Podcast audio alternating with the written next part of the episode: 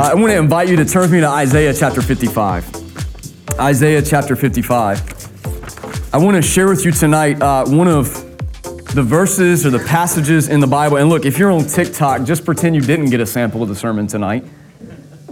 But one of the passages of Scripture that I am so thankful for. It's Isaiah 55, uh, verses 8 and 9. We're going to turn there in a moment. But as I was driving to the church tonight, I was coming from Ridgely to get here, and I passed this spot. Um, I believe, it, I guess it's in Greensboro technically, but I passed this spot today where we used to, I say used to like it was a long time ago, but I was working for Young Life, so it wasn't that long ago. Um, and there was this spot where we would go on the river and we would swing off this rope swing into the river. And so one day we get to the rope swing and like a half of the rope swing was cut off somehow. And so it's there's a platform on a tree. You climb the tree, and like the rope swing is cut in half, and the platform usually you can just grab the rope and swing off the platform, but the rope's in half. And not only that, but the the the like steps to get to the platform are broken. And so I had this moment where it's me and a couple of the guys. I won't call them by name because they may watch this, and I will go down on this ship alone. Uh, but we're like, you know what? We're not. We came here. We drove all the way here. We're to go on this rope swing. Uh, so we're not turning around and going home. We need to come up with a plan. We need to think up a plan, and we need to put it into action to get to the rope swing because we did not come out here for nothing. So here's our plan. We realized that if you ran just right, and you kicked off this tree to that tree. You grabbed this limb and you swung up from the limb onto the platform with some momentum. You'd have enough speed to jump all the way to the rope in the middle of the river and you could swing on it.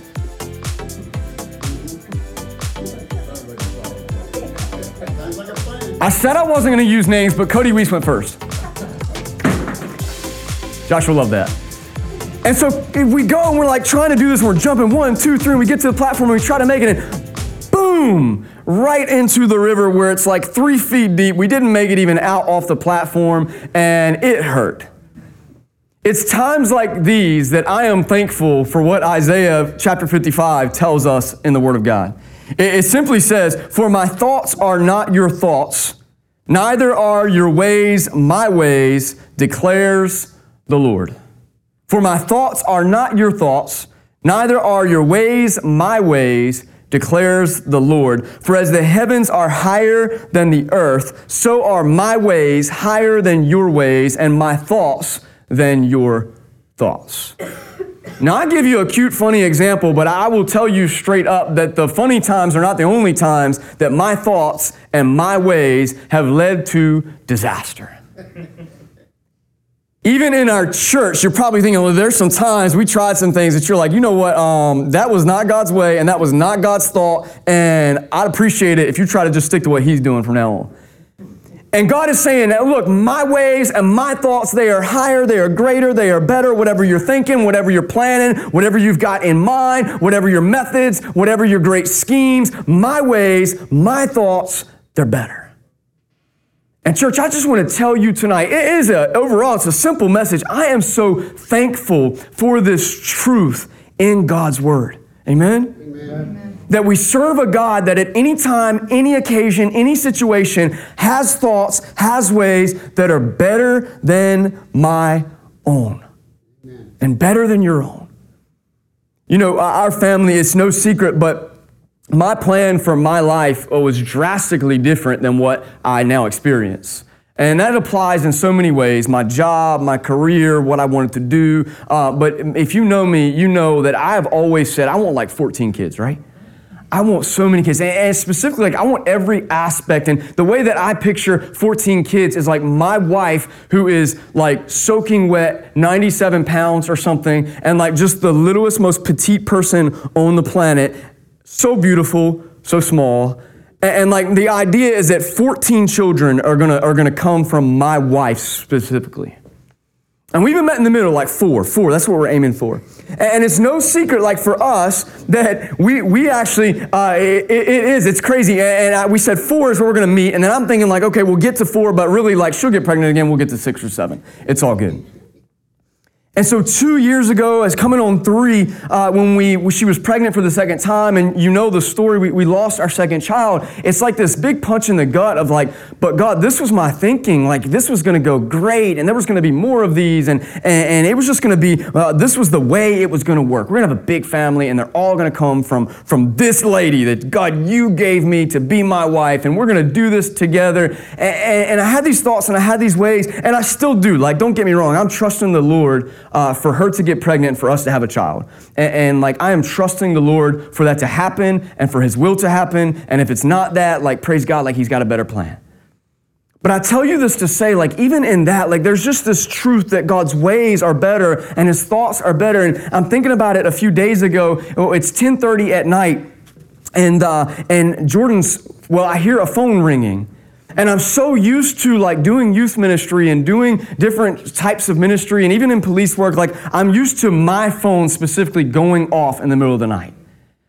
And it's never Jordan's, it's always mine. And she's so used to like, and so patient with me having to like get out of bed, throw some socks on, and like go into the kitchen and have like an hour long conversation with whatever kid or adult or person, you know, it needs to talk at two o'clock in the morning. And so the other night, it's like not that late, 1046, but we're going to sleep and Jordan's phone is ringing. And I look, and it's one of our kids. It's one of the kids from the school. Um, she's a, a, sophomore, a junior actually in a sophomore in high school, and it's ringing. And I'm just thinking, I'm like, wow, like there's a kid calling Jordan now. And the young lady was in trouble and she reached out to Jordan and she needed some advice. And, and it just made me, it stood out so incredibly. Like I stopped for a moment lying there in bed and knowing we're preaching this message. And you know, like I have planned this, this massive plan of having all these children and, and specifically my wife giving birth to all these children. And I'm stopping for a moment. I'm thinking like, God, like your ways are better than my ways and your thoughts are better than my thoughts. And like this, this idea that God in his sovereignty and in his wisdom and in his love for me and for my wife and for our family. Like, He has given us something that is amazing. He has given us young people to invest in and love that call us in the middle of the night and like see us as these people they can turn to. And I began to think even more about it. And I realized like Ruru doesn't have siblings of his own on this earth, but like he is literally like this kid is going five days out of the week to a place where there are older brothers and sisters that are playing with him and investing in him. And like every Saturday night, I'm coming into a place like this and I'm watching my nieces and my nephew, like nephews running around, like having fun and like seeing them and realizing like God has given me a family. Amen. And he's given me a massive family, and he, he's continually every day. Like, I just think of the, the amount of kids that I have got to not raise as a direct parent, but like invest in and love and cherish. And I think sometimes I'm so busy making my plans for my life that God is saying, listen, I've got ways and I've got thoughts, and if you would pay attention to them, like, I love you. And I'm giving you such a beautiful life and such a beautiful plan that is my plan. And I just want to tell you tonight like this truth, hold it, cherish it. Know like there are things you are making schemes and plans and ideas and methods and ways in your life. And God is saying, look, I, have got better ones.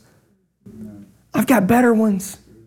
And you would have so much more peace and joy and hope and understanding and wisdom if you would just pay attention to my ways and my thoughts. You know, the, the heart of this, though, I think we see it in, in all of its beauty and grandeur if we go two chapters back to Isaiah 53. You know, this follow up, chapter 55, he's saying, My ways are not your ways, my thoughts are not your thoughts. Two chapters before this, Isaiah is speaking to the people of Israel and he's telling them about the Messiah that they're waiting on. And there's this expectation and there's a reality. For Israel, the expectation was that this person was going to come and this person would be strong and handsome, loved and accepted by everyone. This person would be a ruler of the people. This person would be successful in battle and diplomacy. They were waiting on this Messiah that was going to set Israel right, restore their nation, and rule their people in peace and justice. And Isaiah writes in chapter 53 about this person, this Messiah. Check this out. Isaiah 53, verse 1. Isaiah writes to the people of Israel and says, Who has believed what he has heard from us, and to whom has the arm of the Lord been revealed? For he grew up before him like a young plant and like a root out of dry ground. He had no form or majesty that we should look at him. Isaiah says, Look, this person is not going to be beautiful. There's not going to be anything majestic about this person. You're going to look at this person, and they're going to be pretty normal to you. He was despised and rejected by men, a man of sorrows and acquainted with grief, and as one from whom men hide their faces, he was despised and we esteemed him not. Isaiah says the Messiah is coming. He's going to be despised, not loved, despised. He's going to be rejected, not approved. Literally, this person is going to be despised by others, and people are going to hide their faces from what's happening to this Messiah, and they are not going to esteem him. Surely he has borne our griefs and carried our sorrows, yet we esteemed him stricken, smitten by God, and afflicted. But he was pierced for our transgressions, he was crushed for our iniquities. Upon him was the chastisement that brought us peace, and with his wounds we are healed. And like and we like sheep have gone astray, we have turned everyone to his own way, and the Lord has laid on him the iniquity of us all. He was oppressed and he was afflicted. Yet he opened not his mouth like a lamb that is led to the slaughter and like a sheep that before its shearers is silent. So he opened not his mouth. Isaiah says to a people that are literally waiting for this ruler, this king to come and exert an iron fist and exert his authority and conquer the enemy nations and establish Israel again. And Isaiah says, listen, this Messiah is going to come. He's going to be mocked. He's going to be beaten. He's going to suffer. He's going to be afflicted, but he's not going to say a word. He's going to be like a lamb that is being led to slaughter. Not an objection is going to come out of his mouth. Verse 8 By oppression and judgment he was taken away. And as for his generation, who considered that he was cut off out of the land of the living, stricken for the transgression of my people. And they made his grave with the wicked and with the rich man in his death, although he had done no violence and there was no deceit in his mouth. Yet it was the will of the Lord to crush him. He has put him to grief. When his soul makes an offering for guilt, he shall see his offspring. He shall prolong his days. The will of the Lord shall prosper in his hand. Out of the anguish of his soul he shall see and be satisfied. By his knowledge shall the righteous one, my servant, make many to be accounted righteous, and he shall bear their iniquities. Therefore, I will divide him a portion with the many, and he shall divide the spoil with the strong, because he poured out his soul to death and was numbered with the transgressors. Yet he bore the sin of many and makes intercession for the transgressors. My thoughts are not your thoughts, my ways are not your ways. Isaiah says, Listen, you're expecting this, but reality is a suffering servant king, despised, rejected, no form of beauty, oppressed and afflicted, meek and humble, innocently slaughtered and treated like the wicked. Church, what you need to hear tonight is Isaiah is saying, listen, you want Israel to be reestablished, but the reality is your sin, your shame, your guilt, your transgression, your iniquity is greater than just needing to be restored as a nation. And praise God that He looked at us. And, you know, we worry about these little things like, oh, I don't feel well today. Uh, I'm struggling in my job. My family is not doing well. We think of all these little things, and God is saying, look, I see you. I see you. And because my ways are not your ways and my thoughts are not your thoughts, I can see the actual problem. And Isaiah says the actual problem is you, like a sheep, have gone astray. And even if the Messiah would come back and give you your expectation, if the Messiah would come back and conquer the enemies of Israel, make them a nation again, make them the most powerful nation on earth, the truth would remain that Israel and all the people around them are stuck in iniquity. One of the greatest lessons that we learned in losing our second child was that there was this peace and hope that came in the fact that in reality, like my son was miraculously healed. My first child was miraculously healed. But the truth remains that one day, Rudy Lee Draper IV is going to die. As a parent, it's the most scary truth that exists. One day, my child is going to die. And the truth remains that even though God has healed him physically, If he dies without the Lord Jesus Christ, he will die and spend eternity without relationship with God. And praise God that He sees into you and me, into that truth for each of us. It's true for my son, it's true for me, and it's true for you tonight. Praise God that He looks at you and He looks past that surface level tension, that surface level problem, and He sees that deep in your heart, the greatest problem that lies in you and lies in me is sin. And where we're looking for a ruler and a, easy fix to our problem, God says, I have the better solution. I'm going to send my son to be despised, rejected, mocked, beaten, humbly go to the cross to die for your sin and to rise from the grave to heal what actually ails you. I would have loved to have been there in that moment where that man was paralyzed and literally like the whole world is seeing this man and they're seeing he's laying on the ground he can't walk and if you see the guy and you're a doctor like he comes into your office into your medical practice it's going to be obvious the doctor's going to be like well what do you think is his problem doc well, duh, he didn't have, his legs don't work. He can't stand, he can't walk. Oh, it's obvious this is his problem. But I love that his friends, they get him through the roof and they're like, okay, I'm taking him to this doctor. I'm taking him to Jesus and they begin to tear up this person's roof, which I think is so bold on their part. And they tear up his roof and they lower this guy through the roof and they lay him on the floor in front of Jesus. And I love that Jesus looks at this man and the expectation of the crowd is literally like what they're expected to do is Jesus is going to, I don't know, spit on the dirt and rub it on his legs or like massage his leg or place his hand on it or say, My child be healed. And all of a sudden, guy's going to be jumping and shouting. And I love that Jesus, the expectation is one thing, but Jesus literally looks at this guy and in essence he says, Look, you're all expecting this. My ways aren't that. And my thoughts aren't that. When I see this guy, yes, I see his legs are, are not working. But when I see this guy, what I see is his heart. And I love that Jesus, before he said a word about his legs, looked at the man and said, My son, your sins are forgiven. And it was only after the crowd got all in an uproar and said, Who is this guy? Who is this guy to forgive sins? That's blasphemy. And Jesus looks at them and says, Fine, what's harder? To look at this man and say, Your sins are forgiven, or to say, Get up, walk. And the man gets up and his legs are restored. But I love that God knows our actual problem. And I want you to know tonight that God knows your actual problem. God knows that deep down, what is wrong with you and what is wrong with me is the sin that has corrupted everything around us and entered our heart. And his response is to send a Messiah that is not a ruling, uh, exerting his authority over Israel king, but a suffering servant king who went to the cross. His ways are not our ways, and his thoughts are not our thoughts. Amen.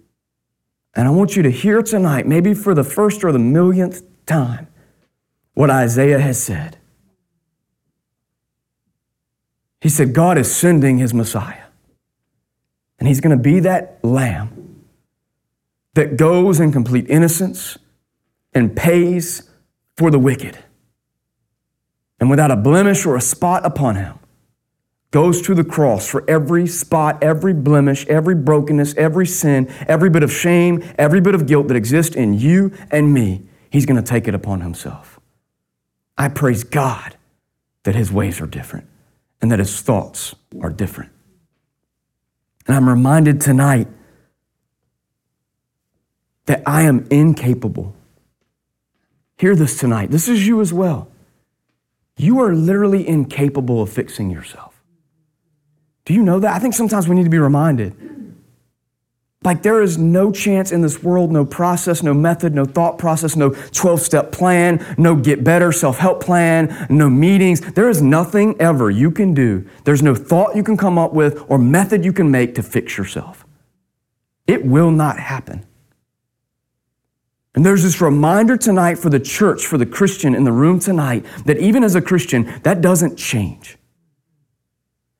As a pastor, like this is one of my daily prayers, like to remember don't go in there trying to do this on your own. Because you did not look. The only way I think something that God wants me to do is by the Holy Spirit. The only way I do something in the way God wants it to be done is by the Holy Spirit. Literally, you are incapable, church, incapable, brother, sister, incapable of thinking or acting according to God's will, lest His Holy Spirit does so, works in you. It's the only way it happens. So I want to invite you tonight. Look, this is such a, a simple message, but I just stopped for a moment in this, and I, and I just had a moment this week where I was reading this passage, and I was like, whoa, I'm so thankful. Whoa, I'm so thankful. Look, this is one of the most familiar passages of Scripture, but check this out. Often we separate it from the rest of where it is. We quote it My thoughts are not your thoughts, my ways are not your ways, declares the Lord. For as the heavens are higher than the earth, so are my ways higher than your ways, and my thoughts than your thoughts. And usually, like it's just this idea. Often I've heard it used to like look at someone that's coming up with an idea that you think is silly. Or maybe it's just me. And somebody be like, oh, listen, no, no, no, no. Your ways are not the Lord's ways. Your thoughts are not the Lord's thoughts. And it's almost used as a weapon, right? But I want you to hear this tonight. This was not God's way of taking a moment in Scripture. Now, it is entirely true, but his purpose was not to take a moment in Scripture and say, hold up, uh, humility check. Listen, y'all, I just want to remind you I'm better than you. That's not God's heart here. Check this out. That's absolutely true. God's better than you. But check this out. Read the passage around it. Chapter 55, verse 1 begins like this Come everyone who thirsts. Come, everyone who thirsts, come to the waters, and he who has no money, come, buy and eat. Come, buy wine and milk without money and without price. Why do you spend your money for that which is not bread, and your labor for that which does not satisfy? Listen diligent, diligently to me and eat what is good, and delight yourselves in rich food. Incline your ear and come to me. Hear that your soul may live, and I will make with you an everlasting covenant. My steadfast, sure love for David. Behold, I made him a witness to the peoples, a leader and a commander for the peoples. Behold, you shall call a nation that you do not know, and a nation that did not know you shall run to you because of the Lord your God and of the Holy One of Israel, for he has glorified you. Listen to this, church. Seek the Lord while he may be found. Call upon him while he is near. Let the wicked forsake his way, and the unrighteous man his thoughts. Let him return to the Lord, that he may have compassion on him, and to our God, for he will abundantly pardon. Then we read, For my thoughts are not your thoughts, neither are your ways my ways, declares the Lord. And he follows in verse 10 For as the rain and snow come down from heaven and do not return there but water the earth, making it bring forth and sprout, giving seed to the sower and bread to the eater, so shall my word be that goes out from my mouth. It shall not return to me empty, but it shall accomplish that which I purpose and shall succeed in the thing for which I sent it. For you shall go out in joy and be led forth in peace. The mountains and the hills before you shall break forth into singing, and all the trees of the field shall clap their hands. Instead of the thorn shall come up to the cypress.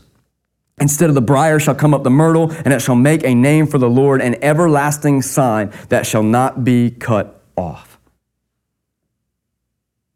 God's purpose in saying, My thoughts are not your thoughts, my ways are not your ways. He's literally saying, I am telling you this truth so you will realize that you are invited to my thoughts and you are invited to my ways, and that my ways are not going to be unsuccessful. They are not going to fail. My word does not go out and return void. My purpose will not be thwarted. So I want to invite you, come seek the Lord so that you can participate in this truth.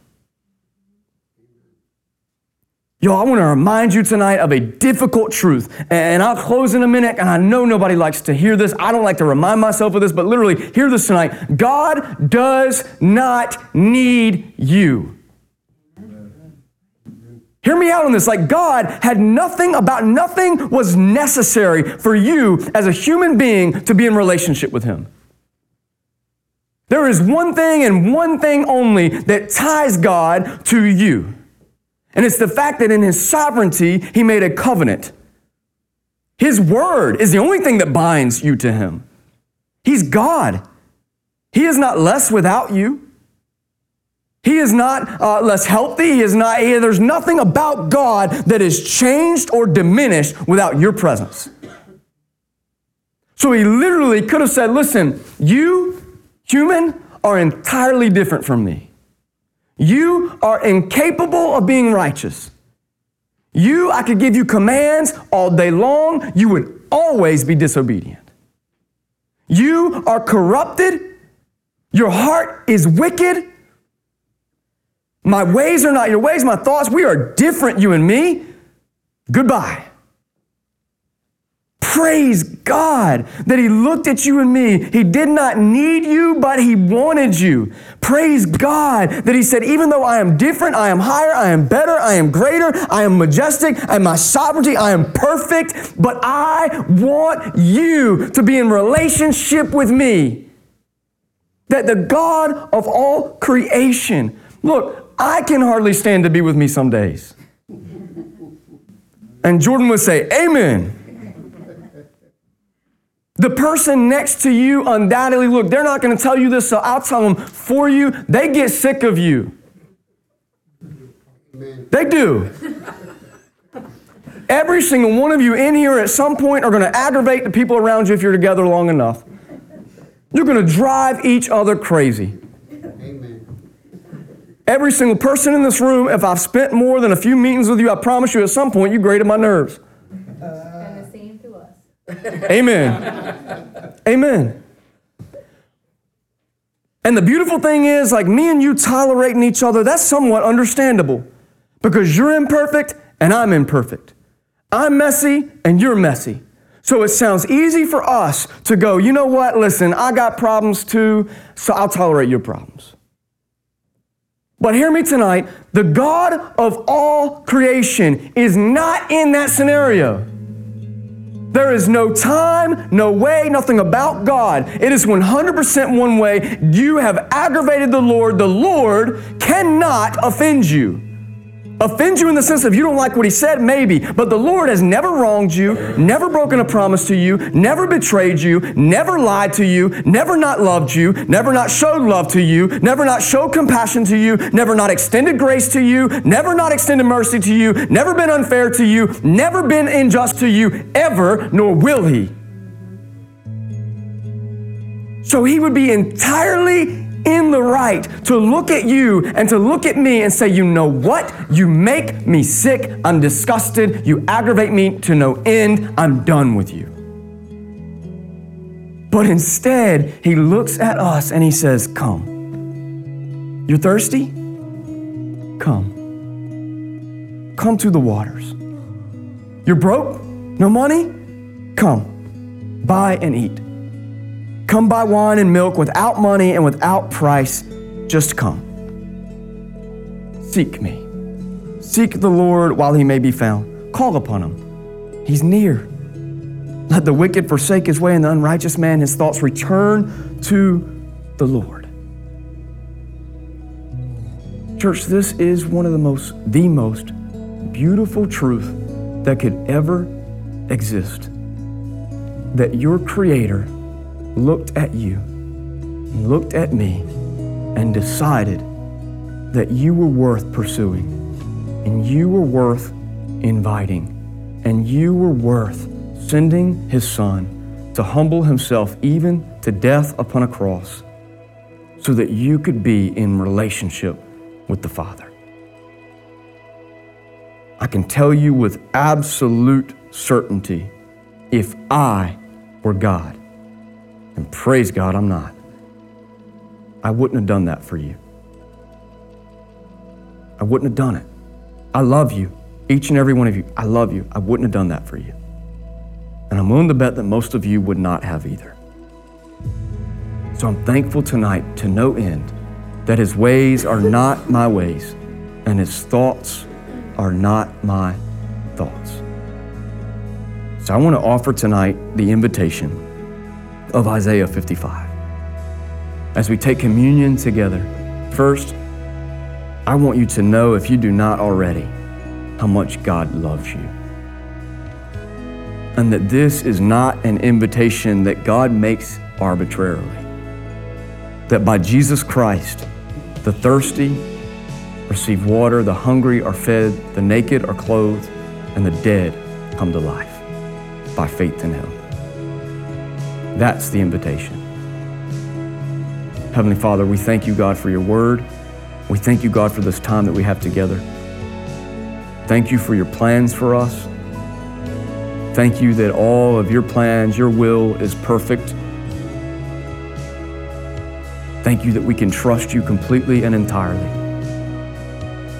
Lord, as we take communion together, I pray that if any any single person in the room or online does not know with absolute certainty Jesus Christ as Lord and Savior, that you would draw them unto yourself at this table.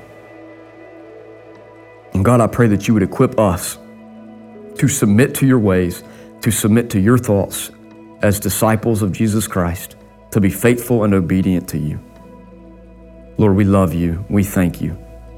And we pray that our time together is honoring to you. Help us to continue in worship by your Holy Spirit. Amen.